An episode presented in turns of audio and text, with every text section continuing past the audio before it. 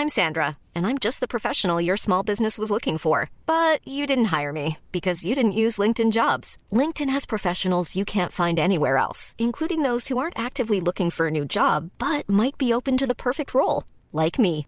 In a given month, over 70% of LinkedIn users don't visit other leading job sites. So if you're not looking on LinkedIn, you'll miss out on great candidates like Sandra. Start hiring professionals like a professional. Post your free job on linkedin.com/people today. I'd like to take this opportunity to acknowledge the Kizh, Chumash, and Tongva tribes, the traditional custodians of the land Los Angeles that this podcast is being recorded on, as well as paying my respects to their elders past and present. Salvador Dali threw a great party. We all drank Bacardi. It got kinda gnarly. We're light as a feather. We're tougher than leather. Together we're weirder. We're weirder together. In a first for Weirder Together, my wife and co host Ione Sky has written an introduction for a guest. The formality is up leveled. Our Take ge- it away, Ione.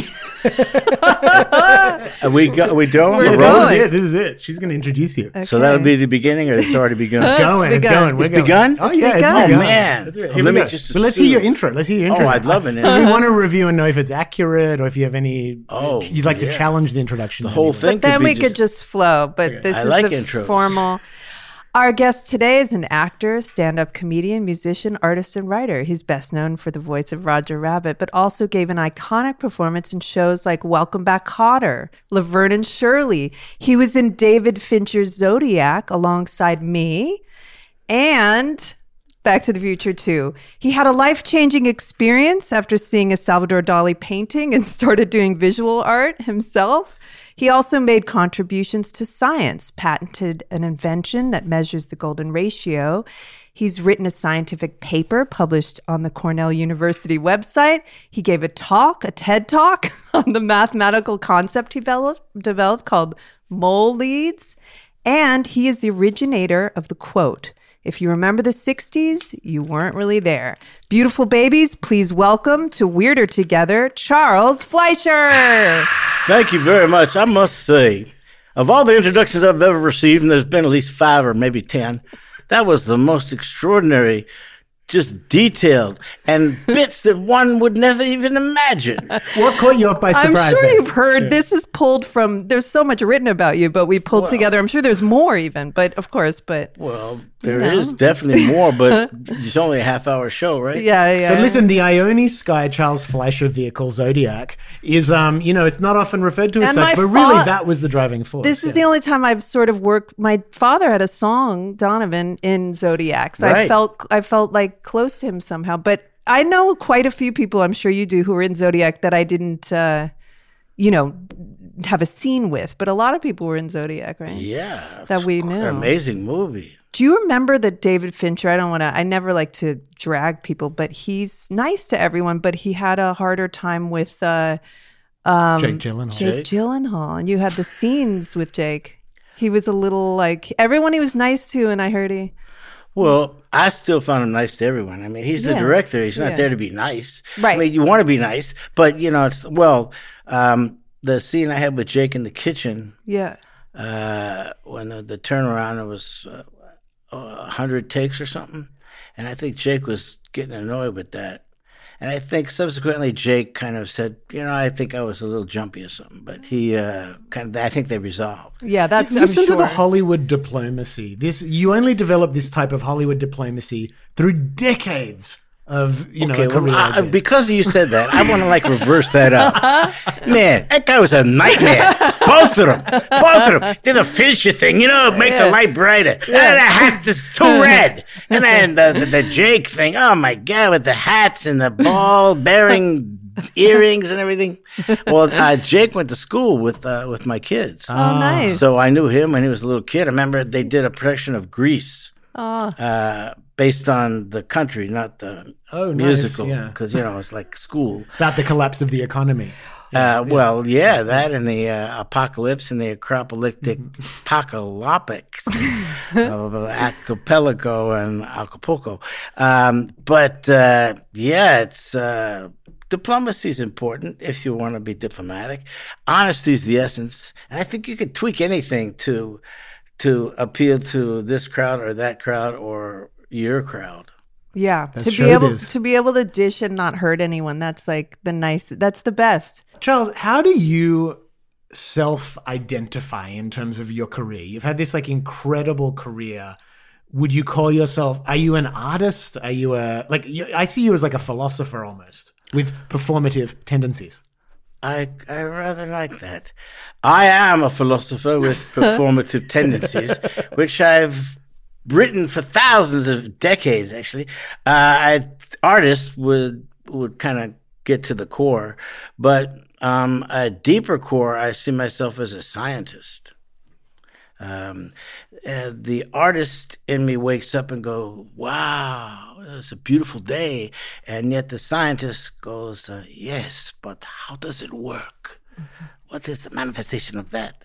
And uh, that whole kind of right brain, left brain thing. And uh, Arthur Koestler once wrote this book called The Act of Creation, where he compares a scientist and a jester because they're both essentially creating these uh, uh, by association of two different concepts of um, uh, let's say electricity and magnetism becomes electromagnetic frequency. And i used to uh, do a bit of a japanese bob dylan. So it's two things that don't normally go together. When they come together that's the punchline when they come together that's the solution An impression from a different era. it's all the same, really. Yeah. It's just a, a matter of difference, what it is or what it wasn't. and that it's an attitude more than anything else. being an artist and a philosopher and a scientist how does the how does show business because i also see you as someone kind of in love with show business which i think we all are right It's not really not a choice. I mean, you know, a garbage man uh, who's really dedicated. I love cans. I love the smell of rotting fruit. I don't mind barking dogs. I love the hydraulic lift. I love garbage. I live garbage. it's you know, it's passion for what you do. Yeah, uh, yeah show business. It's uh, standing up and uh, entertaining people, or even if it's like sitting down and writing to entertain people. It's trying to do things that hopefully will elevate other people's lives. So there's kind of a deeper, almost altruistic kind of vibe on.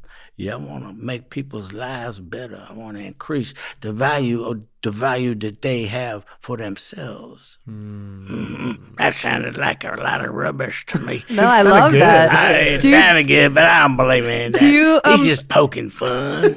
Do you have other scientist friends at at this point, or uh, through time, there have been people that I, I've corresponded with, and um, there's a mathematician in uh, in Europe who saw my TED talk and uh, commented on that, and then uh, he wrote these little programs to take aspects of Moleeds, which is my mathematical formula, and um, extrapolate them to create different graphs that show higher levels of Moleeds. Because without going into too much detail, but uh, any prime number generates this symmetrical moled system, which goes together to go into pairs that add to whatever the prime number was. And I did 37 because that was the basic one of only 36 parts. But he performed these functions using programming. So I could see the symmetrical displacement of uh, of all these parts at, at different levels. I love your your TED talk you did on Moleeds was amazing. Thank you I'm. Gonna, I'll hype it. I'll put a link to it in the show notes so people watch it. Um, But part of what's amazing about it is that it's comedic too. So you, I feel like there's a performance art aspect where what you're saying has mat- mathematical truth to it, but it's also designed to make people think differently. The actual act of hearing the information is meant to make people think differently. Exactly. Not only that, but by utilizing comedy as part of the presentation, it allows immediate access. Because when you laugh, you kind of you oh, shut down certain barriers, or you elevate the barrier and then shut it down. So by uh, creating comedy, it just uh, it allows people to accept it, and different reactions. Like some people thought it was all comedy. Right. You know that I was just I was making fun of uh, of other um, theories of everything, But does that Right. frustrate you if people underestimate the sort of seriousness of a concept because they're laughing or they assume it's comedy? If they, you can't. I mean, you could, but if you allow uh, ignorance or stupidity or just uh, inability to visualize something out of their realm to frustrate you, then you're going to always be frustrated because there's never going to be a totality, a unity of, of everybody's opinion. So it's just, uh, I expect it. You know, you expect uh, certain people will not get you. Certain people didn't like the Beatles. Some people don't like Jesus. I mean, it's just, I think one of the secrets of life is Some people try- don't like Trump. What? Have you heard? Hold on. Trump is still president, and I can prove that right now. Biden is a fake president. We have two armies, the good one and the bad one. Anything that's good is the Trump army. Amazing. I know you're joshing me. You did you start with stand up and were you was it the classic you were in New York and you were in the the village at the Cafe Wha? No, I, I, don't wish know what it'd the- been that. Uh, nine years old, I went to Camp Kiwani, La Plume, Pennsylvania, and uh, they had like a talent show, and I did stand up when I was nine. Basically, I was doing uh, Jonathan Winters bits, and then I was doing summer stock at the Pocono Playhouse. And uh, I left to go back out to Southampton, and there was a club called the Cat Ballou. And uh, I went and said, I want to do stand up. And I said, okay. And there was a group on before me, and I played my harmonica with the group, eh, which uh, won over the crowd and made them like, hey, yeah, that was good. So the next night I went back, and there was no other acts, no harmonica, anything, and I just started cold, and it was, you know, diametrically opposed. It was like within two nights, I, I killed and I bombed. Right. But that was the start of uh, of doing stand up, and then I continued that in Chicago. In Chicago. Oh, that's good. And the acting came organically out of building a stand-up career and Well, the acting, I was in Chicago to study at the Goodman Theater, Oh, nice. and which is uh, something that I'm really glad I did because it kind of stripped me away of doing shtick. You know, like the teacher would say, you know, the voice is the last thing you do. You build the character. You build it not to funny voice. No, you build the character, and uh, and you had to be in plays, and uh, the, you know, the run for a period of time. I was Starman Jones and Robert Heinlein Nice. Brian Friel, Lovers. I mean, uh, Chekhov. Just all that stuff is really good training. Amazing. Wait, that's Chicago, right? That's Chicago. That's the like Theater. the best theater. That's the the thing. Yeah, I always had an insecurity because I did, I was I wasn't Lana Turner, but I was discovered like as if I was someone like that, where I didn't have I didn't go to RADA, I didn't do theater, so I you know I felt you know real actors do that more than what you did. Well, after two and a half years, the the faculty were they were not pleased that I was doing stand up in clubs, and uh, I decided, okay, well, I'll leave, and I went to uh, California. I asked Del Close at Second City, right across from the Earl of Old Town, a club that I worked, where Steve Goodman and John Prine I used to see those guys, and he said, you know, go to California. I came out here. 1974 was your band. 1974, I come out here. I was in a show called Hawkins with Jimmy Stewart. My first first little things. Amazing. And uh, oh, even before that, I was on uh, I was on Laugh-In. oh right. Yeah, I was the Discovery of the Week on Laugh-In. amazing. That was uh, So wait, even let's just go back for one second. Del Close. Any good Del Close stories? Well, I'm sure everyone I read the. Bob Odenkirk book and was like just fascinated by him interacting with him later in Why are life. people people are fascinated with? He was like a wizard, life right? changer for people, right? I um I I just uh, I really don't know anything about him other than he said go to California. a mystic. My It- go to California. John Belushi's here. Go. My mom had a restaurant at the Improv, and and uh, Bud Friedman was he was sort of she didn't have the best time with him, but but I probably saw I don't know. Will you? I don't know if you would have. Did you, do the improv? you Was probably that one did, of or- your spots? And not in Chicago. no, no, Oh. here. Oh, yeah. the one here. Yeah, that's where my mom and there was one here, the Improv here. Oh yeah, yeah. Yeah, yeah, yeah. Hell's Kitchen. Yeah. When I uh, there was the comedy store was first. yeah. and then uh, the improv, and then there was a comedy store in Westwood. There was some nights where I would do like go from comedy store to the comedy store Westwood, then to the improv, then to another place. You know, get as many shows in a night as possible. I grew up with Pauly Shore a little bit, and Mitz, Mitzi I hung out with a little bit, but uh, um, we went to. She had a, like a memorial that was sweet. But uh, yeah, Pauly was sort of my brother's friend, really. But he had that was fun for him to see all the comedians growing up. Yeah, I think it influenced him. And, Yeah, uh, for sure. he's, uh, you know, he had uh, kind of a meteoric rise moment. That depends how diplomatic I should be.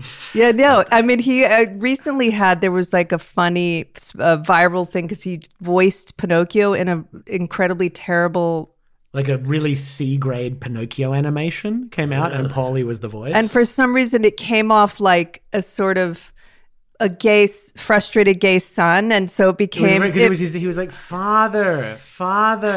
yeah, it sounded like a boy who was like, "I need to live my life," and so it became like a a, a Twitter, TikTok, or Yeah, whatever TikTok TikTok thing. like thing. But um, he he anyway. Well, I always questioned Geppetto, just you know, this grown man with a little wooden puppet, as Oh, yeah. like Geppettophile. Yeah, I'm sure. Hey. it- Saying, hey, Geppetto, you know, hey, cops to this, Geppetto. So, Charles, you came up alongside so many amazing comedians and you you know you you took the path of mastering that craft right and i am curious what were the like essential truths you realized through spending so much time on stages about comedy about what makes people laugh about Well, the essential truth is make them laugh. Hmm. That's really doesn't go too far beyond that. But I also uh, try to employ other aspects of being theatrical, things that I got from Goodman. Like most comics would just stand there, and I I would try to use the whole stage, just like uh, you know you learn in, in theater. And uh, instead of just doing uh, a monologue, I tried to incorporate other elements. When I first began, I used uh, these musical instruments that I invented, the tutonophone, the tatunophone. I used to play. Uh, wait describe those what are those It's a tuna phone. Even Uh, the, what's the difference the between them? name well, is the amazing. tutonophone was 22 pieces of lead pipe that I constructed when I was in a dorm at Goodman, because part of it wasn't finished, and it was just all linked together like an abstract bugle. I had my trumpet mouthpiece with me. I plugged it in, and it was in B flat. amazing. And then I had the tatunophone, which was less and had a larger bell. And then I realized that I could play buildings as musical instruments. And uh, Lynn Van Matre used to write for the Chicago Tribune, uh, did a story on me because I played the uh, the Sears Tower. How how did you play I would Okay, uh, it's see still in construction, so there's conduit running throughout the building, empty pipes. So I took my trumpet mouthpiece with an amplifier, a little pig nose amp, and placed it up onto the open conduit and played it like a giant abstract bugle. right Then uh, it was on the ABC News once, and an ABC affiliate in Cleveland flew me to Cleveland to play a building there. Amazing. And I, I remember having dinner in a restaurant with my sketchbook and eating a lobster they paid for, thinking, I played a building and I made a lobster. yeah. You went viral before there was a term for it. I, I- mean, I you, would- you understood what viral ideas Well, and uh, culture meant, I think. you know, I would love to see a, a like a cartoon film of that, like you lying in a bed looking at pipes in the dorm, and then like I'm gonna make it, and then like the the visual of them playing the building. Has Well, is there an animated film? When I, uh, there should be. When I came out here, I wanted to play the Century City Twin Towers. I was going to play dueling buildings, and I actually got fairly uh, high up in the the hierarchy of who could say yes or no, and they nixed it. And then I wanted to play the Alaska Pipeline, which should have been like a big, that wasn't big, It's controversial. Controversial. controversial and like a large instrument. You know, Yeah. uh, it would have been record breaking, but. um but that, alas, did not happen. I haven't played building. haven't played a building in years. I miss it though, you know. did did you always have so you're you're like inventing instruments and you're interested in these more esoteric concepts but were there periods i'm always interested in this with performers were there periods where you thought you could kind of play the game and be a normal performer Well, normal uh, to me that was that's not even playing the game. To me, that's giving up. I mean, I think you have to follow your heart and follow your passion. It's otherwise, what's the point? You know. and you always knew that Uh, yeah, it's just Uh, just from people that I admired, like uh, Jonathan Winters or Groucho Marx. You know, if Groucho tried to be somebody else, I don't think it would work. It's uh, I saw this letter once to Charlie Chaplin from Universal or something saying, uh, "Lose the cane, lose the funny walk, lose the mustache. It's not going to work." yeah. You know, if you got to follow. And inevitably, you do end up brushing with commercial things anyway. For my stand up, that was that's always personal. That's you know that's my vision. But as an actor, you know, it's like I always took the attitude where I don't care if it's bad. I'll just I'll be good in my little Yeah, part. You yeah, know? yeah, yeah. And there's a lot of little parts that I did in films. Some were good, some were bad. That that uh, I was in enough of those so that I can go to a comic con and get people like some people from Night Shift or Yeah. Nightmare at Elm Street or all these little bits that I did on top of uh, other stuff that you know. I want to get on. I I need. I don't have anything that's Comic Con worthy. I'm like I I I wanted avoid. You know these things you can like kind of rely on. You but- can cash in on. Keep cashing Maybe in Yeah. on. Zodiac. Like- uh, yeah, maybe. Yeah, especially Yeah. like the horror con. Yeah, yeah, yeah, yeah. I gotta get. Yeah, maybe I'll ask my manager after this. Yeah, definitely. of of all the I mean you have so many amazing stories and I love on Instagram when you share little photos from the past and things but who would you say is the greatest mind you interacted with on your journey through show business The greatest mind? Oh, I would say my mother. It sounds kind of corny, but there's some kind of truth in it because it's not really show business, but uh, not just her mind, but her uh, her heart and her um, just uh, what I learned from her. From both of my parents, I got two valuable lessons. Um, my father was always treat everybody the same. You know, I don't care if he's a king or a bump, treat them all the same. And my mother was, uh, it's better to give. You know, always be, give, and that was uh, that was good. And uh, for a show business, I don't know, maybe uh, Wink Martindale. Who's that That's just the name that came to me. He- he- sounds good. it's, I, I'm trying to I'm trying to bait you was- into You're- a, you're- you're- a He was, great uh, comedy star story No, but you're he was giving. uh, a game show host, I believe. Really? Wink Martindale. I couldn't tell you what show. you have a you you you sometimes will ask like a very because one- I, I know, know, he's but- he's bumped into I geniuses know, I know, but and you he's say like- one person, it's a lot of. It's well, like I what's didn't want to say give a list of ten people. Well, what- like, yeah. Well, if there was, if there was really one person that it would come yeah. to who mind. guided me, I would say, reflecting back on that, it would be uh, people whose books I read. Yeah, yeah. and that uh, influenced me. That's why I think reading and writing is so fascinating because it allows you to essentially communicate with people that haven't been born yet if you write something and by reading something you can you know communicate with someone who's been dead for hundreds of years Together we're weirder, we're weirder together. Hiring for your small business? If you're not looking for professionals on LinkedIn, you're looking in the wrong place. That's like looking for your car keys in a fish tank. LinkedIn helps you hire professionals you can't find anywhere else, even those who aren't actively searching for a new job but might be open to the perfect role. In a given month, over 70% of LinkedIn users don't even visit other leading job sites. So start looking in the right place. With LinkedIn, you can hire professionals like a professional. Post your free job on linkedin.com/people slash people today.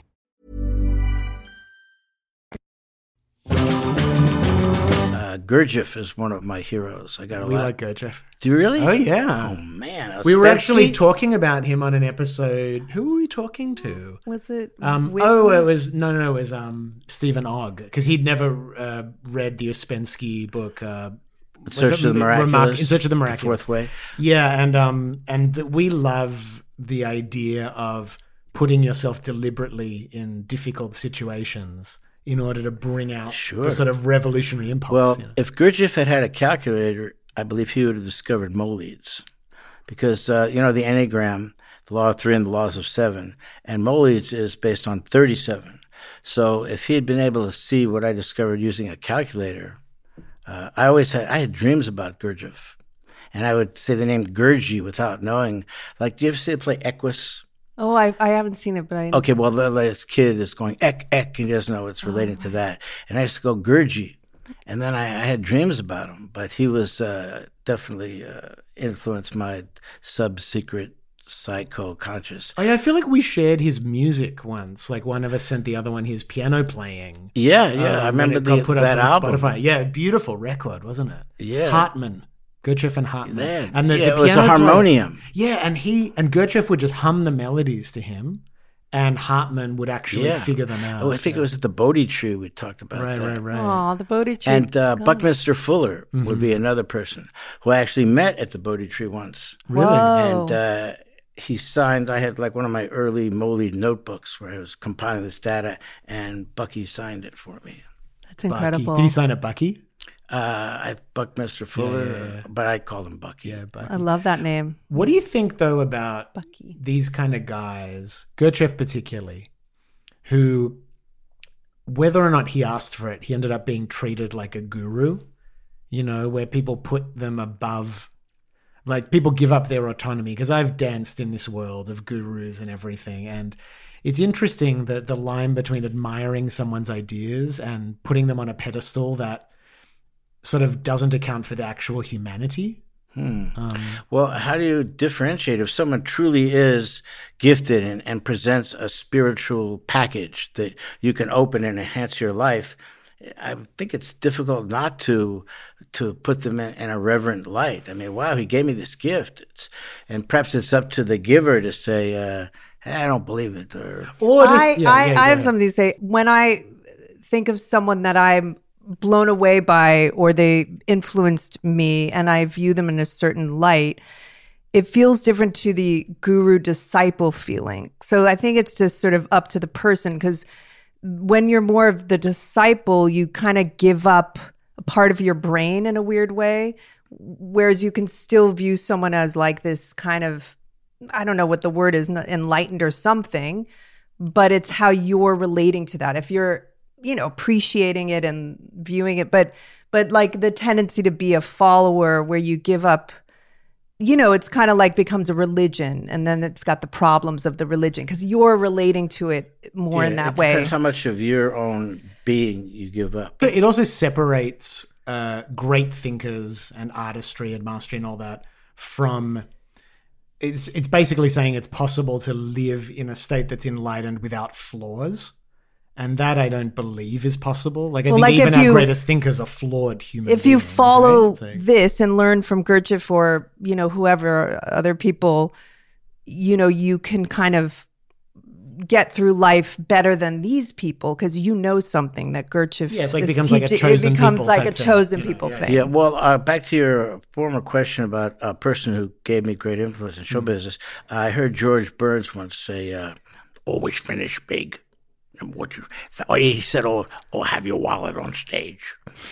Wait, always have Why it on the stage or don't? wallet? Why just in case? Just safety. I don't know, Jordan. Oh my god, I'm I don't leave it backstage. Maybe that that's what be it is.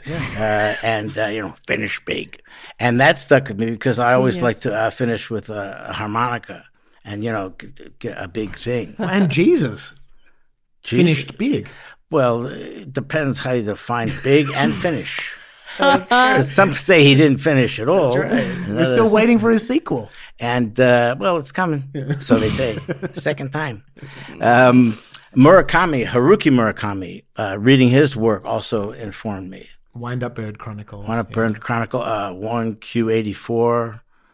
Uh, you know, uh, Kafka on the Shore. Mm, I never read that. Yeah. Oh, that's a really good one. And uh, I was definitely influenced by that. And I have, I started years ago a book of short stories called Out of My Mind, which I'm in the days of finishing, just buttoning it all up. I suspect it will be uh, on Amazon in, in the fall. Hell yeah. Yeah. 10 short stories. Wow. Yeah. Love that. Love Yeah, stories. let's talk about your some of these other mediums too, because I think your relationship to visual art is you were very early on d- seeing computer generated artwork as legitimate art. Yeah. Commodore 64, 16 color, koala pen. Wow. Yeah, I, I've always loved that. Uh, not that I didn't enjoy still drawing with a pen or painting or any of that, but I could do stuff on, on a computer where I wouldn't get paint on the floor, or where sometimes I'd be drawing something or painting something, and then I'd get a little carried away. Oh, that looks like a mouse carrying a football. And then I'm like, wow, it is a mouse football. And then I pull back, and, you know, the whole paint, I ruin the composition. A mouse in the football ruins the whole thing. But in the digital world, you know, you save that version and then you can take that mouse to the football and save it or have it be the center of its own new piece. You could probably teach people how to do that too. Not that you'd want to, but I'd do anything to help humanity except for spread the festering of small microbugs, which itch and cause fever. Itching fever bugs of North Carolina. They're only a tiny hair bigger than a molecule, but my God, they're tasty. I met you through Jason Schwartzman, and I met you and your daughter Rachel at the Yes. same time, and became friends with her, and became friends with you. What about the journey of being a parent, and as well as being such a radical thinker? Like, I think they're interesting to think about. sounds like you did the main LA thing. Like they went to the nice progressive LA schools. And, Center for Early Education. Yeah. Yeah, you weren't right. like I'm going to homeschool them and teach them totally outside the system. Uh, I'm, I'm just going. I'm just going to feed them breadcrumbs, water, and let them learn for themselves. I kept them shackled to a bed for four years. Why? They learn resilience, you gave and them the shackles were foam coated, so I don't want any letters. But do you think parenting changed your art? Changed everything. Yeah. Uh, and that was always something I always, always something I always. Redundancy alert.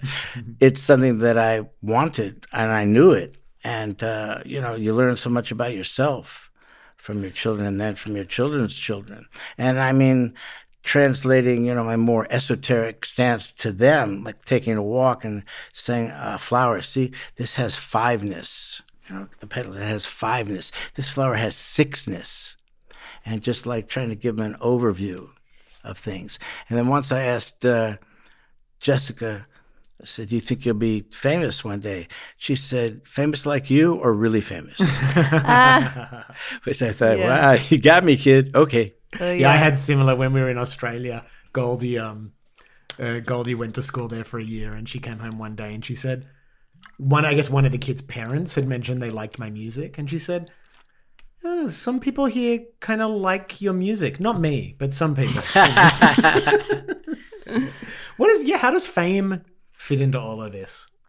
is it something you wanted, or was it a byproduct of Well, doing I your work think well? your knowledge that if you are famous, that usually means that you have been successful in some effort that you know reaches people, um, and definitely there's perks to achieving that. Just uh, getting to take my kids backstage to meet Tori Amos or uh, or Aerosmith, or getting a, a table at, at Spago.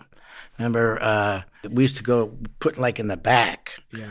But then after I was on the Academy Awards presented with Robin Williams, then I sat up front. yeah, So like, oh, there is there's a difference. yeah, But you know, I think it's important also just not to let it get to your head too much. Just just to realize uh, it's all a game. Well, that's kind of what I wanted to ask you about because with you know you were close with Robin Williams and you've taken this journey alongside many people that weren't able to balance it with happiness and stability and like what do you see as the difference between people that are able to kind of you know do it long term sustainably and those that aren't? Oh, I have great admiration for anybody that gets there, does it, pursues it, and maintains any kind of sanity.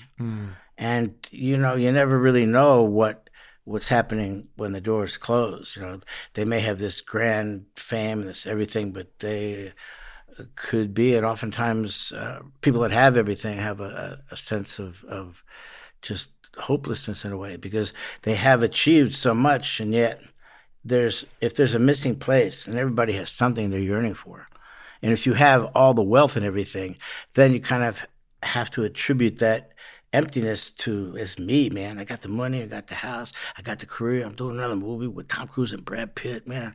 My per diem is more than most people make in a year dude. Uh, that's like it's me. I'm i'm a zero. As opposed to I've always felt blessed. There have been times where I'd be watching a show, go, man, I could have done that, or you know, man, I can't believe they didn't even call me. And, but then I flip that pretty quick and say, you know, my guru self says, you're where you are supposed to be. Everything is as it is supposed to be. You do not know the path. If you had achieved that, there could be a dilemma that you would never be to solve. Is it not so? It is so. yeah, yeah. Because it's when I look back, I think, well, that was a dry spell, but it's sort of, I think that was kind of the perfect time to have a dry spell because I had a two year old or I was painting a lot or I don't know like I look back and you know luckily it hasn't been so dry that I haven't been able to eat but like I feel like I look back and I think that was that was kind of a perfect time for it to be a little dry. I mean, sometimes, of course, you know, I don't know, it's too much or too little, but But uh, I think the essence is that you are able to learn from that. It's like it's all a lesson. It's all something you can use. You can grow from it. You can manifest it into something good. And you know, the duality being on the mountain or the valley. Everybody's going to experience that. So my ideology is to simply reduce my valley time. I know I got to go there because otherwise, you just stay up there, you're not going to appreciate it. yeah, yeah, Just, uh, that's true. Mountain's such a drag, man. Yeah, yeah, yeah. All there is is sun and gold. Well, I don't need this. Yeah. But you know, man, I just was in the valley, but I'm not gonna spend a lot of time down here. Go to the valley, shed a tear, and head back up. Yes, I've always said like do your wilderness years willingly. Like don't be like don't be assuming you can stay under the in the spotlight on the big stage the whole time. Like when it's time to get off, take your exit and be ready to get back on when it's time to. Yeah, the duality is uh, essential, and and of course, to get back to that concept, the Trinity is masked by the duality. You know, there's day and night, and then there's day and night. You know, it's all the congruency of the individual fluency, which is pronounced but not necessarily understood.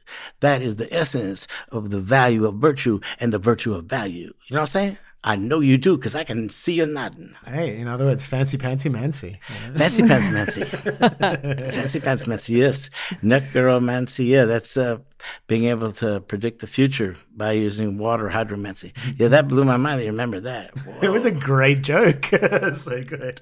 What what goals do you still have? What, what you've got the book coming out. Like what do you you know, you've achieved so many things in different fields. Like what sort of still keeps you kind of awake, yearning, creating? Yeah, it's, uh, you know, I always yearn to reach another level.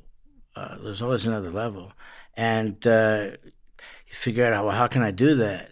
So if you get to a certain point where they aren't opening the, the playroom for the acting pavilion or, or the stand-up club. Say, you know, we're looking for like a, a younger person, maybe with a little bit of a, a prop or something.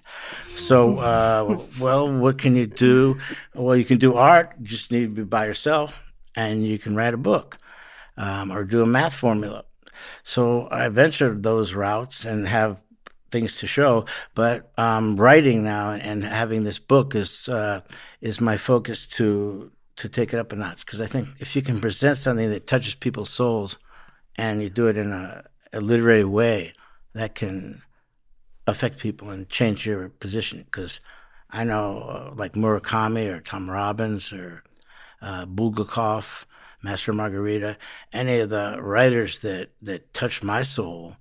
I said, "Wow, I, I want to do that. I want to, I want to spark people's souls, and then that should have a, a reverberation that'll spill back onto me." That's what. I'll always remember I showed you a picture. I was I showed you a picture of something at one point, and you turned it over, and you measured it the where the break in the wood was, and this said a golden ratio Yeah. between the bits of wood. And I thought that is such an incredible insight into the way you live. That you're also looking for like hidden patterns in things and hidden truths. And I found that I don't know, I found that really, really inspiring. Well, that's how I most of the discoveries I've made in particularly in mathematics is by pattern hunting. I'll take some sort of uh, configuration of math and then turn it into something visual and then look for patterns and then look for symmetry and then extrapolate that and that's kind of the And it's amazing that, like, in a way, the reason we're sitting here today is because I only mispronounced Dr. Fleischer's name on the last episode and said Dr. Fleischer. And then we started talking about you. And these are all the hidden patterns of the ways we reconnect. synchronicity. That's it. Uh, and he was uh, my pediatrician too. I know that's crazy. really? when you when you were a child. Well, Oh, for the no, kids, Oh, well, for when the I kids. was the third time I was a child. yeah, because we were looking for somebody that was uh, Lamaze oriented, and you know, Yeah. the whole uh, more towards the health way. Um, and then uh, I don't know was the time of Heidi or not, but I remember, and no disrespect, I'll try and be diplomatic. Uh, he could have been he uh, like had a clinic for bugs, but I remember Right. sitting in the waiting room and saying, Yeah. "A bug? What the? This is well, the it was di- an old craftsman house, I remember, in sort of Silver Lake or Los yeah, Feliz. So, Prospect Street or yeah, I something, think so. And then Jay Gordon peeled off and got a fancy office in Santa Monica that we used to go to, but it was like a you know clean and fancy. But that one's bad. Yeah, it was like a craftsman house, and so The bugs came with it. Natural. Yeah, that's natural and medicine. I didn't even realize those bugs were very healthy, and they, they had goodness. They said, He's a nice man, but he had Dr. Klein, Beverly Hills, call. If people want to like just learn about everything you're, you've been up to and you've done, is your website the best place to drive them to? I would suggest that would be it, and it's gonna. It'll soon have my my book there as well. It's uh, charles-fleischer.com. Hey, I'm ben-lee.com. That's what, when you come in second to that website, that's, you got to deal with the Well, dash. I, I'll say no. The dash is it. You gotta no space between the letters. This all this technology, and you can't figure out how to have a website where all the words aren't the letters aren't crammed together. You've reframed it. I like that. It's the dash, man. The dash is the hippest, but dot com is still the uh, the creme de bem de la. Uh, so our audience are called the uh, the beautiful babies. It's a, it's a long story of how they became known as such. But would you like to, in your own inimitable way, say farewell to the beautiful babies today? I would indeed. I would like to address all the beautiful babies that are watching this extraordinary podcast. Don't forget that you were born a beautiful baby. You still are a beautiful baby. And within your hearts, you have the ability to touch the beautiful babies everywhere. So stay beautiful, little beautiful babies. And remember, if you're not as beautiful as you were, back up from the mirror. God bless you. And stay beautiful. All the beautiful babies, you've been lied to. None of you are beautiful. You're all horrid, and that's the way I like it. Goodbye. Goodbye. that was amazing. Together we're weirder, we're weirder together. Even when we're on a budget, we still deserve nice things. Quince is a place to scoop up stunning high-end goods for 50 to 80% less than similar brands. They have buttery soft cashmere sweaters starting at $50, luxurious Italian leather bags, and so much more. Plus, Quince only works with factories that use safe, ethical, and responsible manufacturing. Get the high-end goods you'll love without the high price tag with Quince. Go to quince.com slash style for free shipping and 365-day returns.